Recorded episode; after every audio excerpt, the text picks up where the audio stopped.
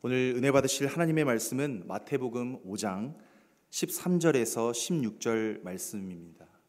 마태복음 5장 13절에서 16절 말씀입니다. 우리 다 함께 일어나셔서 제가 한 절, 여러분 한 절씩 어, 교독하시겠습니다. 너희는 세상의 소금이다. 소금이 짠맛을 잃으면 무엇으로 그 짠맛을 되찾게 하겠느냐? 짠맛을 잃은 소금은 아무데도 쓸 데가 없으므로 바깥에 내버려서 사람들이 짓밟을 뿐이다. 세상의 빛이다. 산 위에 세운 말을 숨길 수 없다. 또 사람이 등불을 켜서 말 아래다 내려놓지 아니하고 등경 위에다 놓아둔다. 그래야 등불이 이 집안에 있는 모든 사람에게 환히 비친다. 다 함께 합독하시겠습니다. 이와 같이 너희 빛을 사람에게 비추어서 그들이 너희의 착한 행실을 보고 하늘에 계신 너희 아버지께 영광을 돌리게 하여라. 아멘. 이것은 하나님의 말씀입니다. 하나님께 감사드립니다. 우리 시간 다 함께 앉으시기 전에 우리 주변에 계신 분들과 이렇게 인사했으면 좋겠습니다. 반갑습니다. 환영합니다. 하늘 복 많이 받으세요.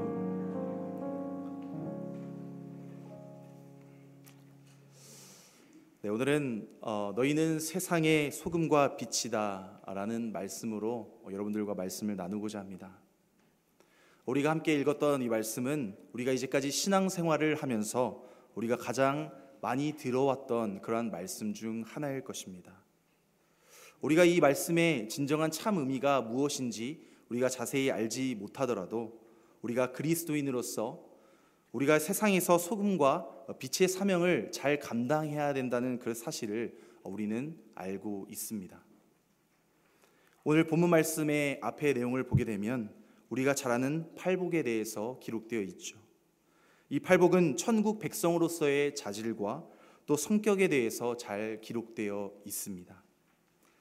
반면에 이어지는 오늘 본문 말씀에는 소금과 이 빛의 비유는 천국 백성으로서의 본분과 또 그리고 세상 안에서의 선한 영향력을 기록하고 있는 것이죠. 사랑하는 성도 여러분, 우리는 우리 교회는 본질적으로 회복된 사람들의 모임입니다. 물론 회복이 필요한 사람들도 있습니다만 우리는 하나님의 은혜와 그 사랑을 통해서 우리가 회복되어 가고 있고 또한 회복된 존재들이 모여 있는 것이죠. 여러분 그러나 세상은 여전히 죄 가운데 거하고 있는 상실된 사람들이 모여 있는 곳이기도 합니다. 여러분 이 세상은 하나님에 의해서 창조되었습니다. 하나님께서 모든 만물을 창조하시고 생육하고 번성하고 또한 다스리고 정복하라고 또 지배하라는 그러한 명령을 우리에게 주셨습니다. 그러나 인간의 타락으로 인하여서 세상은 공생, 공중 권세 잡은 사탄의 지배하는 처소로 변하게 되었다라는 것이죠. 여러분 죄로 인하여 상실된 곳 바로 그곳이 우리가 살아가고 있는 이 세상입니다. 우리는 이러한 세상 가운데서 그리스도인으로 살아가고 있다라는 것이죠. 그리스도인으로서 또한 천국의 백성으로서 이 세상을 살아가는 저와 여러분의 본분과 또 그러한 과제는 무엇일까요? 그것은 바로 이 상실된 세상 가운데 그리스도인으로서 선한 영향력을 끼치며 하나님의 사람 천국 백성이 되어야 한다라는 것입니다. 첫 번째로 천국 백성은 세상의 소금입니다. 어디의 소금입니까? 세상의 소금입니다. 다 함께 우리 13절 말씀, 본문 말씀 함께 읽겠습니다. 너희는 세상의 소금이다. 소금이 짠맛을 잃으면 무엇으로 그 짠맛을 되찾게 하겠느냐? 짠맛을 잃은 소금은 아무데도 쓸데없으므로 바깥에 내버려서 사람들이 짓밟을 뿐이다. 아멘. 예수님께서 너희는 세상의 소금이다 라고 말씀하셨을 때 예수님의 제자들은 다소 의아하게 생각했을지도 모릅니다. 왜냐하면 가난하고 애통한 가운데 있고 또한 박해를 받고 있는 사람들이 도대체 세상에서 어떻게 무슨 영향력을 행사할 수 있을까라는 그런 생각을 하지 않을 수 없기 때문이었죠. 그러나 교훈하시는 가르치시는 예수님의 관점은 달랐습니다. 천국 백성이 세상에 끼치는 영향력이 대단히 클 것이라는 예수님의 확언이 바로 오늘의 말씀 가운데 담겨 있기 때문이죠. 여러분 소금에는 여러 가지 역할이 있습니다. 소금은 음식의 맛을 내거나 부패를 방지하는 것뿐만 아니라 구약 시대에는 제사를 드릴 때나 또 의료용 소독제로서 이 소금이 사용되어졌다라는 것이죠. 여러분 지금도 목욕탕에 가면 이 소금 바구니가 있는지 모르겠습니다. 어, 제가 어렸을 때 목욕탕에 가게 되면 어, 치약도 있는데 옆에 또 소금으로 또 대신 사용하라고 이렇게 비치해 놓기도 했었는데요. 어, 제가 아내에게 이제 말씀 준비하면서 혹시 어렸을 때 목욕탕에 소금이 있었냐라고 물어보니까 없었다고 어, 두살 차이밖에 안 나는 아, 안 나는데 당신은 어느 시대 사람이냐고 저에게 이렇게 얘기를 하더라고요. 되게 신기하다는 듯이 저를 쳐다보았습니다. 여러분 제가 말씀을 준비하면서 소금의 사용에 관한 대표적인 예가 말씀에 또 어느 곳에 기록되어 있는지 여러 구절들을 찾아보았는데 그 말씀 구절들 다 제가 말씀드리면 아마 오늘 오후에 끝날 것 같아요. 네, 그래서 제가 딱 두 가지만 함께 나누도록 하겠습니다. 민수기 18장 19절 말씀과 욥기 6장 6절 말씀을 제가 읽겠습니다. 이스라엘 자손이 들어올려 나 주에게 바친 거룩한 제물은 내가 너와 너에게 딸린 아들 딸들에게 영원한 분깃으로 모두 준다. 이것은 너와 너의 자손을 위하여 주 앞에서 대대로 지켜야 하는 소금 언약이다. 욥기 6장 6절 말씀입니다. 어, 싱거운 음식을 양념도 치지 않고 먹을 수 있느냐? 달걀 흰자 위를 무슨 맛으로 먹겠느냐? 여러분 우리 방금 함께 읽었던 말씀을 통해서 알 수 있는 것은 소금에는 여러 역할과 또 다양한 쓰임새가 어, 있다라는 것이죠. 소금이 언약에도 사용되고 있습니다. 또한 고대 근동 지방에서 음식을 먹을 때도 사용되어 왔다라는 것이죠. 달걀에 소금을 찍어 먹는 방법은 오늘날 이 시대를 살아가는 저와 여러분도 어, 동일하게 또 그렇게 함께 먹고 있음을 알게 됩니다. 여러분 예수님께서 천국 백성을 세상의 소금이라고 말씀하셨을 때에 염두에 두셨던 의미는 두 가지로 요약할 수 있습니다. 하나는 방부제이고 또 다른 하나는 조미료입니다. 방부제와 조미료. 여러분 예수님께서 너희는 세상의 소금이다라고 선포하신 그 참 의미가 무엇일까요? 바로 제자들이 소금으로서 세상의 부패를 막고 세상을 살맛나게 맛깔나게 만들어 나갈 의무가 바로 예수님의 제자들에게 있다라는 것을 말씀해 주신 것이죠.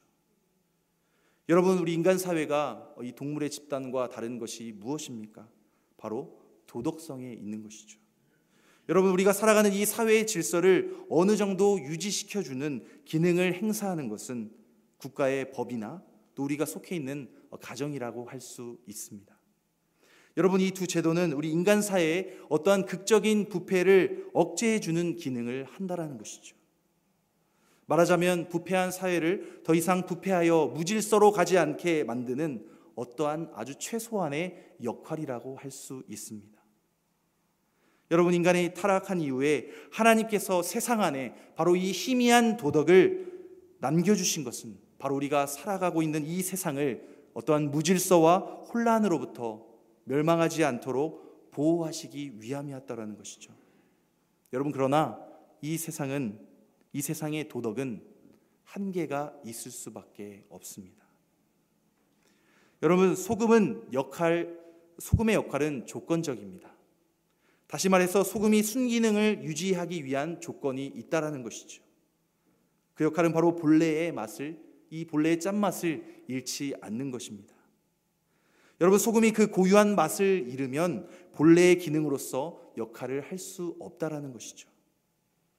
소금은 거의 맛을 어, 잃지 않는 안정된 화합물인 어, 염화 나트륨으로 알려져 있습니다. 학자들 가운데는 소금이 맛을 잃어버린다, 상실한다라는 주장에 대해서 어, 회의적으로 생각하는 분들도 있습니다. 그러나 소금이 맛을 잃어버리고 상실한다는데 여러 학자들이 의견을 같이 하고 있다라는 것이죠. 여러분 한번 생각해 보시기를 원합니다. 예수님 시대 당시 소금을 정제할 수 있는 정제소가 있었을까요? 없었습니다. 그렇기 때문에 소금을 정제할 수 있는 정제소가 없었기 때문에 당시 소금에는 이 소금뿐만 아니라 다른 불순물들이 함께 소금과 함께 섞여 있었다라는 것이죠.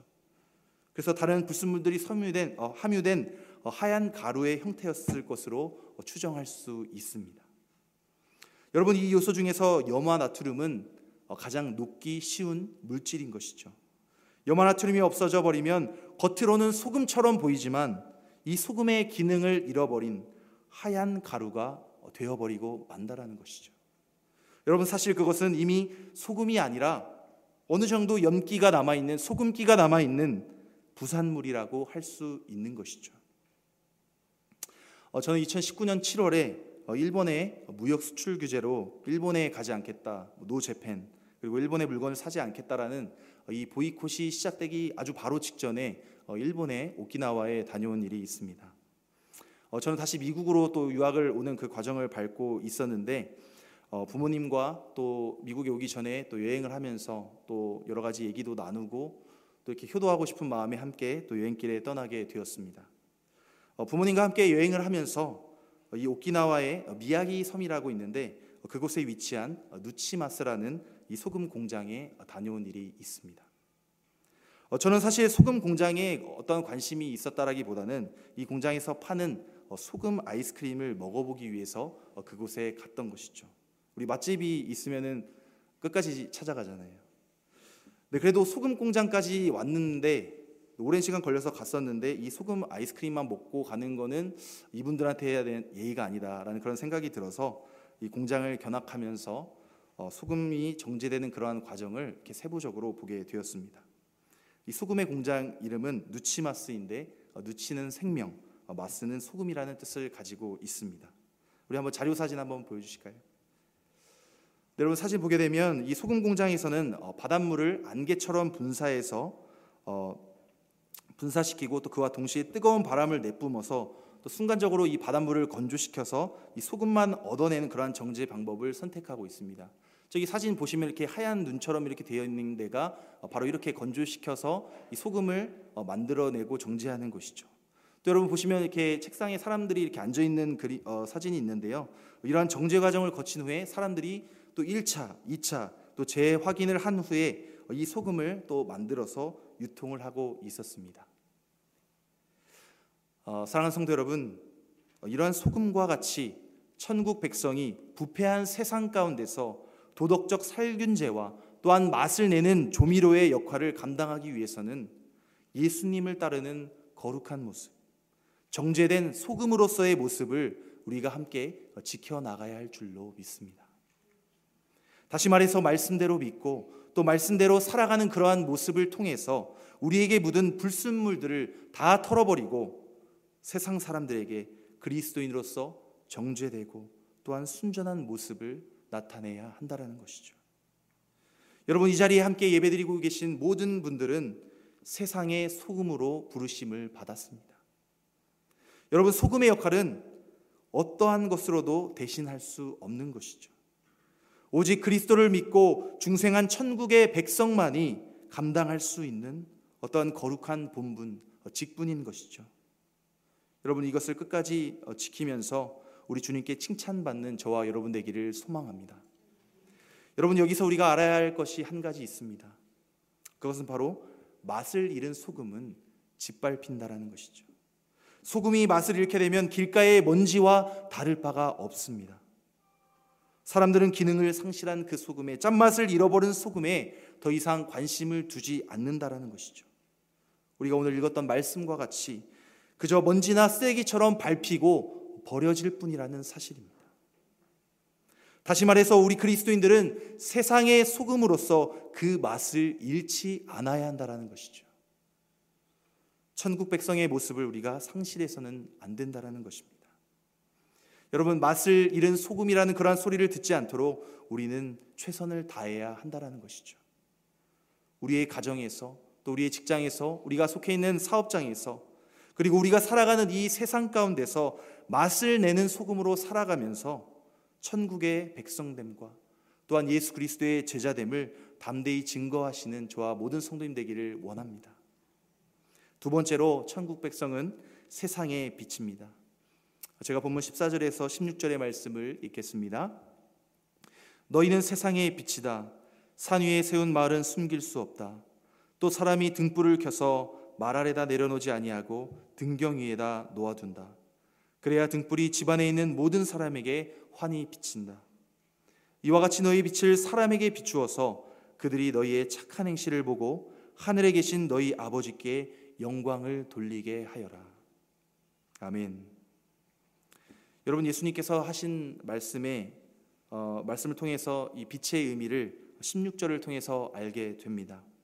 그것은 바로 착한 행실이죠. 여기서 말하는 착한 행실은 전도와 또 선행을 포함하는 아주 포괄적인 선행을 의미합니다.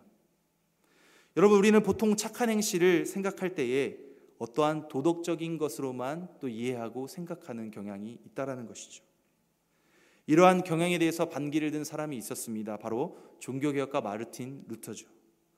루터는 오늘 본문에서 말하는 이 선한 행실의 참 의미를 어, 이렇게 정의했습니다. 그것이 윤리적인 행동이라기보다는 진리를 믿고 진리를 사람들 앞에서 고백하며 사람들에게 그 진리를 증거하는 행위, 바로 이것이 선한 행실의 참 의미다라고 정의하였습니다. 여러분 선한 행실, 즉 사랑의 행동이 없으면 예수님의 제자들이 임의로 고백했고 또 증거했다는 것은 증거했던 것은 진정성을 잃어버리게 되는 것이죠. 여러분 말의 증거와 선한 행실은 공속합니다.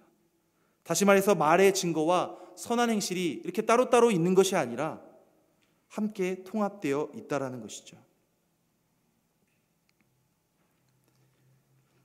다시 말해서 예수 그리스도의 제자로서 세상 가운데 빛의 사명을 감당하며 나아가기 위해서는 이 말의 공속과 선한 행실 이 두 가지를 동시에 나타내야 한다라는 것입니다. 믿음의 증거와 또 우리의 행실이 함께 갈 때에 세상은 우리가 전하는 그 증거에 주목하게 되는 것이죠. 본문 말씀에서 말하는 빛이 작용하는 조건이 있습니다. 빛이 영향을 줄 수 있는 조건은 바로 사람들 앞에서 비추는 것이죠. 산 위에 세워진 등대와 같이 되어야 도시와 또한 사람들에게 비출 수 있게 됩니다. 예수님의 의도는 분명합니다. 제자들의 제자들이 빛의 역할을 감당하기 위해서는 그 생활이 다른 사람들에게 다른 이들에게 비추어져야 한다라는 것이죠. 즉 자신의 착한 행실이 세상 사람들에게 드러나야 한다라는 것입니다. 자신을 드러내지 않고 숨기는 한 세상 사람들에게 아무런 영향을 줄 수 없는 것이죠. 여러분 안타까운 사실은 오늘날 많은 그리스도인들이 직장이나 또한 세상 가운데서 자신이 예수 그리스도의 제자라는 것을 숨기고 싶어 한다라는 것이죠. 자신의 행동 반경을 축소하고 싶지 않을 뿐만 아니라 제자됨에 어떠한 부담감을 지고 싶지 않아 하기 때문입니다. 여러분 오늘날 여러 매체를 통해서 반기독교적인 내용과 또 기독교에 대한 악의적인 내용들이 난무하는 상황 가운데 있습니다. 물론 일부 그리스도인들이 세상에서 이 소금과 빛의 사명을 잘 감당하지 못했기 때문에 세상으로부터 질타를 받고 있는 것 또한 사실이죠. 또 우리가 인지하고 함께 또 회개해 나가야 될 부분이라고 생각합니다. 여러분 지금은 우리가 엔데믹에 접어들었습니다. 그러나 최근 팬데믹의 여파로 인해서 많은 사람들이 OTT 플랫폼에 열광을 하고 있을 뿐만 아니라 또 드라마나 영화 또 유튜브를 통한 다양한 콘텐츠 등이 우리의 일상생활과 아주 밀접하게 연결되어 있는 것을 알게 됩니다. 이제는 K-팝을 넘어서 K-무비 또 K-드라마가 전 세계적으로 이목을 끌고 있는 것이죠.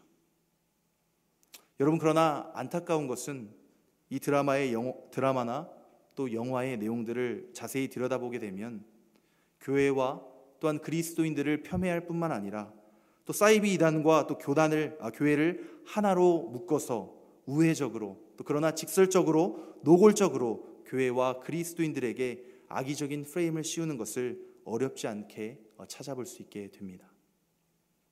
분명 오늘날 그리스도인들 중 세상에서 소금과 빛의 사명을 잘 감당하지 못해서 이렇게 부정적인 영향을 끼치는 것도 있습니다. 하지만 세상의 깊은 곳에서 진정으로 소금과 빛의 사명을 감당하는 헌신된 그리스도인들 또한 많음에도 불구하고 그들은 조명되지 않은 채 그리스도인들에 대해서 너무 병적으로 또한 악의적인 내용으로 왜곡하고 그것이 마치 모든 그리스도인들의 모습이고 전부인 것처럼 일반화하고 있다라는 것이죠. 세상 가운데서 비춰진 그리스도인들의 모습이 이렇게 부정적이다 보니까 세상 사람들뿐만 아니라 저와 여러분 우리 그리스도인들 또한 혼란을 겪을 수밖에 없는 상황 가운데 놓이게 되었다라는 것이죠. 우리들의 가족과 또한 직장 동료 또 그리고 지인들에게 내가 그리스도인이라는 것을 내가 예수님 믿는 자라는 사람인 것을 차마 밝히지 못하고 숨기고 싶어 한다라는 것이죠. 심지어는 내가 예수 믿는 것을 말하는 것조차 부끄러워 한다라는 사실입니다. 어쩌면 나의 행실이 그리스도인답지 못하기 때문에 그것을 숨기고 싶어서일지도 모르겠습니다.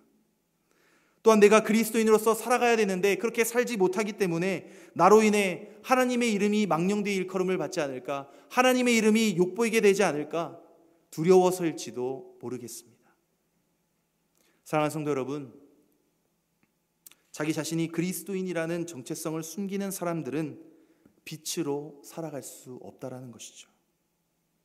여러분 예수님께서는 이러한 것을 예견하시고 이렇게 말씀하셨습니다.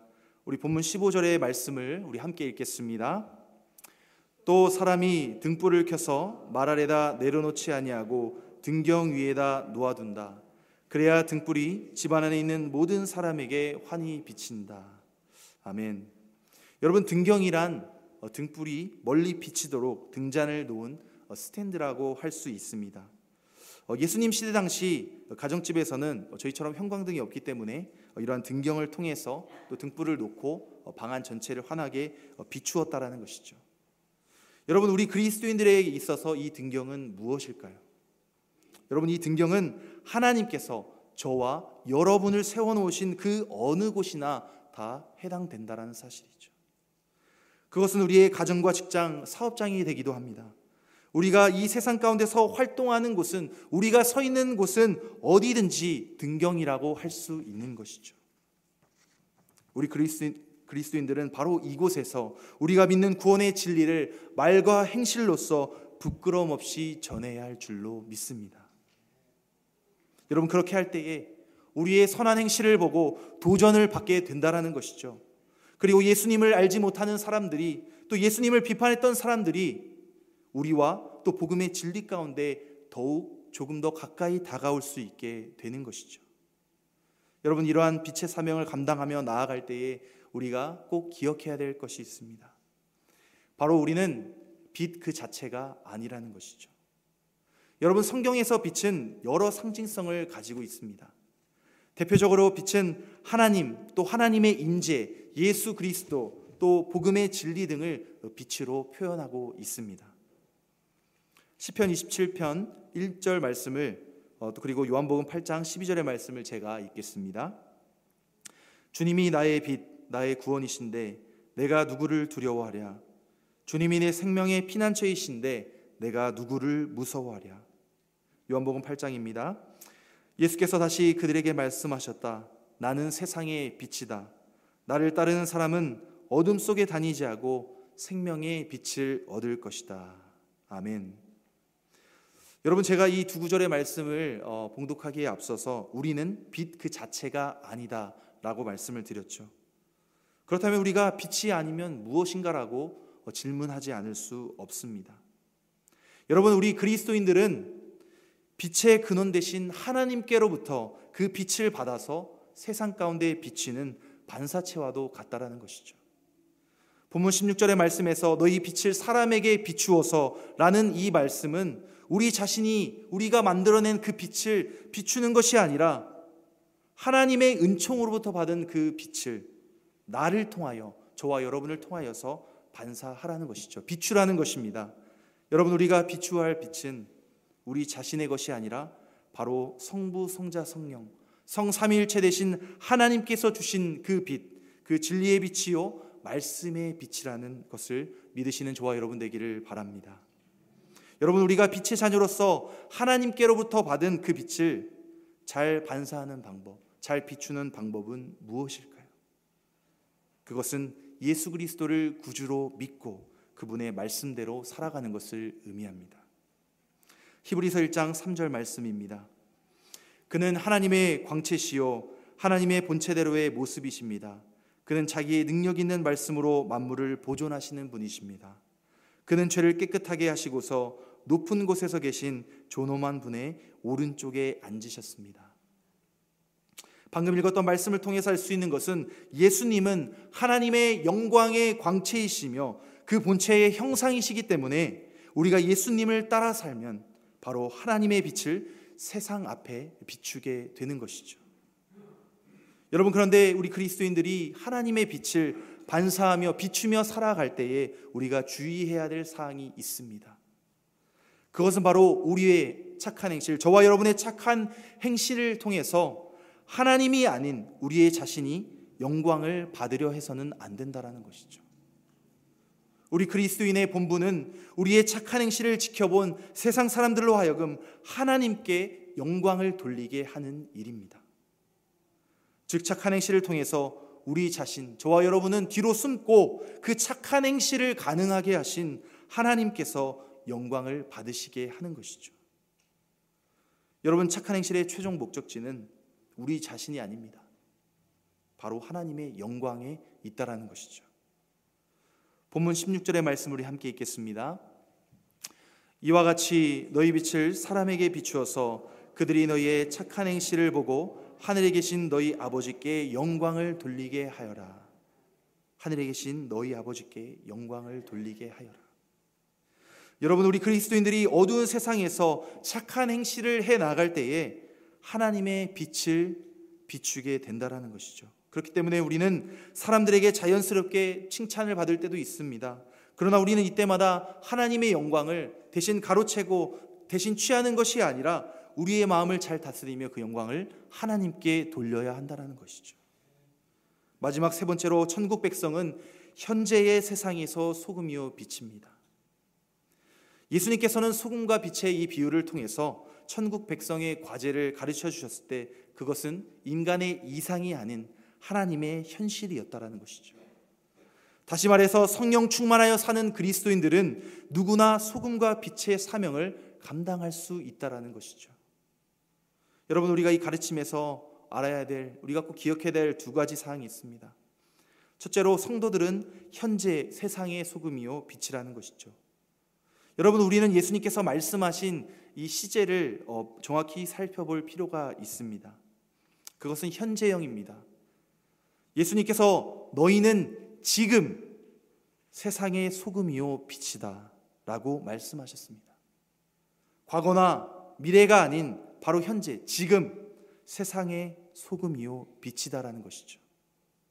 여러분 우리는 이 본문 말씀을 지금이 아닌 어떤 미래의 소금과 빛, 앞으로 내가 소금과 빛이 되겠다라는 어떤 미래의 것으로 생각하고 또 지금 여기서 그 직분과 사명을 어, 나중에 감당하면 되지라고 생각하는 분도 있습니다.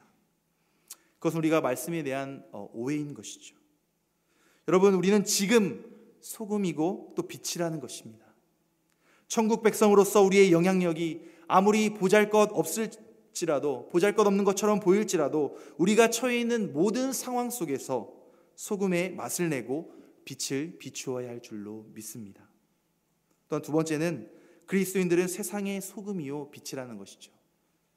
여기에 포인트는 세상입니다.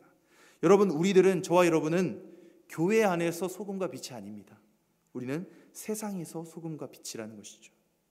우리 그리스도인들이 맛을 내고 비추어야 할 곳은 바로 어두운 세상, 맛을 잃고 부패한 세상이라는 것이죠.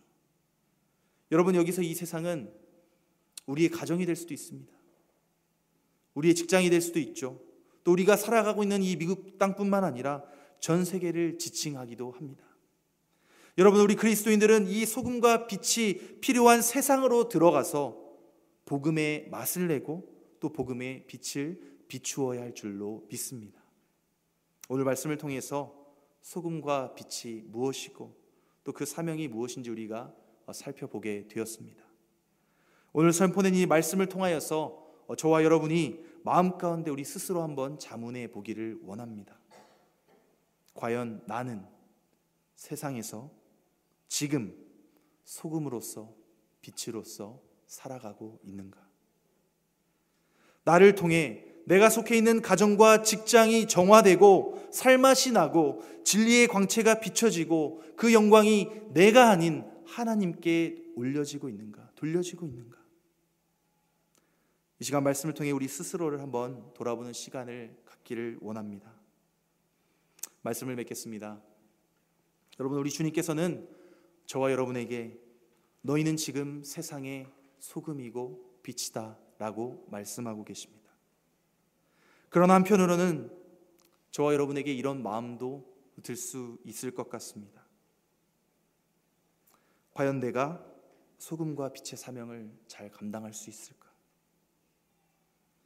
정죄된 순전한 소금이고 싶고 빛 대신 주님께서 비추어 주시는 그 빛을 반사하여 비추고 싶은데 그렇게 행하지 못하고 있는 우리들의 연약한 모습을 발견하게 됩니다. 여러분 소금은 변치 않음을 상징하죠. 변하지 않아야 소금이 기능을 상실하지 않는다라는 것입니다. 우리에게 불순물이 생기지 않기 위해서는 우리는 어떻게 해 나가야 할까요? 바로 날마다 하나님의 말씀으로 우리 자신을 정죄해 나가야 합니다. 우리가 하나님의 영광인 그 빛을 반사하여서 비추기 위해서는 어떻게 해야 할까요? 바로 진리의 빛이 우리를 통하여서 깨끗하고 또 정결한 삶을 통하여서 그 빛이 잘 비추어지도록 살아가야 한다는 것이죠. 또한 그리스도인으로서 부끄럽지 않게 그리스도인답게 살아가야 한다는 것입니다. 여러분 어쩌면 뻔한 말인지 모르겠습니다.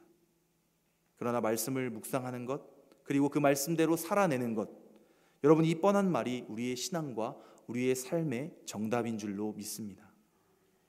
여러분 우리는 오늘 말씀을 통해서 변치 않으시는 예수님의 사랑을 발견하게 되었습니다. 예수님께서는 세상이 부패되고 어두워졌음에도 불구하고 이 세상을 저와 여러분을 버리지 않으셨다라는 사실이죠. 예수님께서는 이 세상을 저와 여러분을 통하여 살리시고 또한 고치시고자 그 크신 사랑을 바로 저와 여러분들에게 나타내 보이셨습니다. 바로 이것이 십자가의 사랑, 십자가의 은혜인 것이죠. 오늘 예수님께서 제자들을 향하여 하신 말씀을 저와 여러분 그리고 우리 교회 공동체를 향하여 이렇게 말씀하고 계십니다. 너희는 세상의 소금과 빛이라. 여러분 이것이야말로 저와 여러분의 정체성인 줄로 믿습니다. 이러한 소금과 빛의 정체성을 가지고 하나님의 말씀대로 꿋꿋하게 또 오늘도 세상 가운데 나아가시는 하나님의 미라클이 되시기를 좋으신 예수 그리스도의 이름으로 간절히 축복합니다.